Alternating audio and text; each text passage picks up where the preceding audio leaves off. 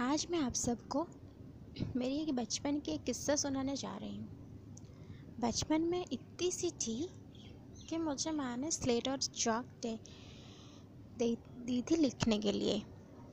मैंने A B C तो लिखना स्टार्ट कर दी थी और टेबल में ही अटक जाती थी, क्योंकि मुझे टेबल याद नहीं रहता था।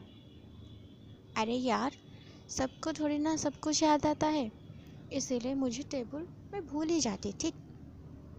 और ये एक दिन की बात है जब स्कूल में मास्टर जी ने मुझे टेबल पूरा का पूरा याद करने को कहा।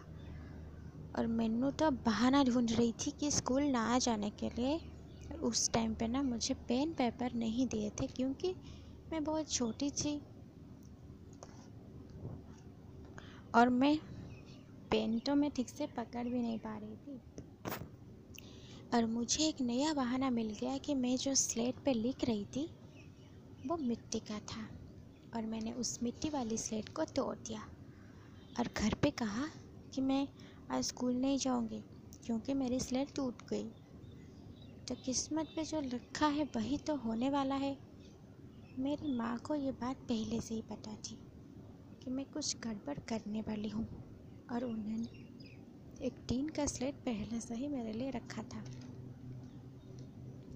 तो मुझे जब माँ ने टीन का स्लेट और चौक दे दी तो मैंने कहा कि, हे भगवान, अब तो स्कूल जाने से मुझे आप ही बचा सकते हो।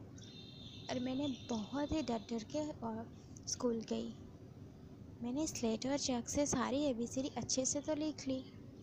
बस टेबल लिखने की बारी आई तो मेरी मेरी गाड़ी अटक गई।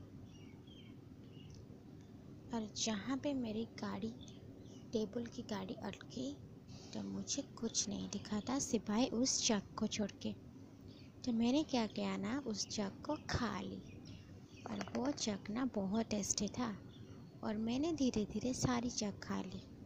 और मैंने कहा कि मेरी चक ख़त्म हो गई। अब मैं टेबल कैसे लिख पाऊँगी तो सर ने कहा ठीक है, कल लिख लेना। और जब मेरी माँ को पता चला कि मैंने चेक खाना शुरू कर दिया है तो उन्होंने मुझे पेन पेपर पकड़ा दिया।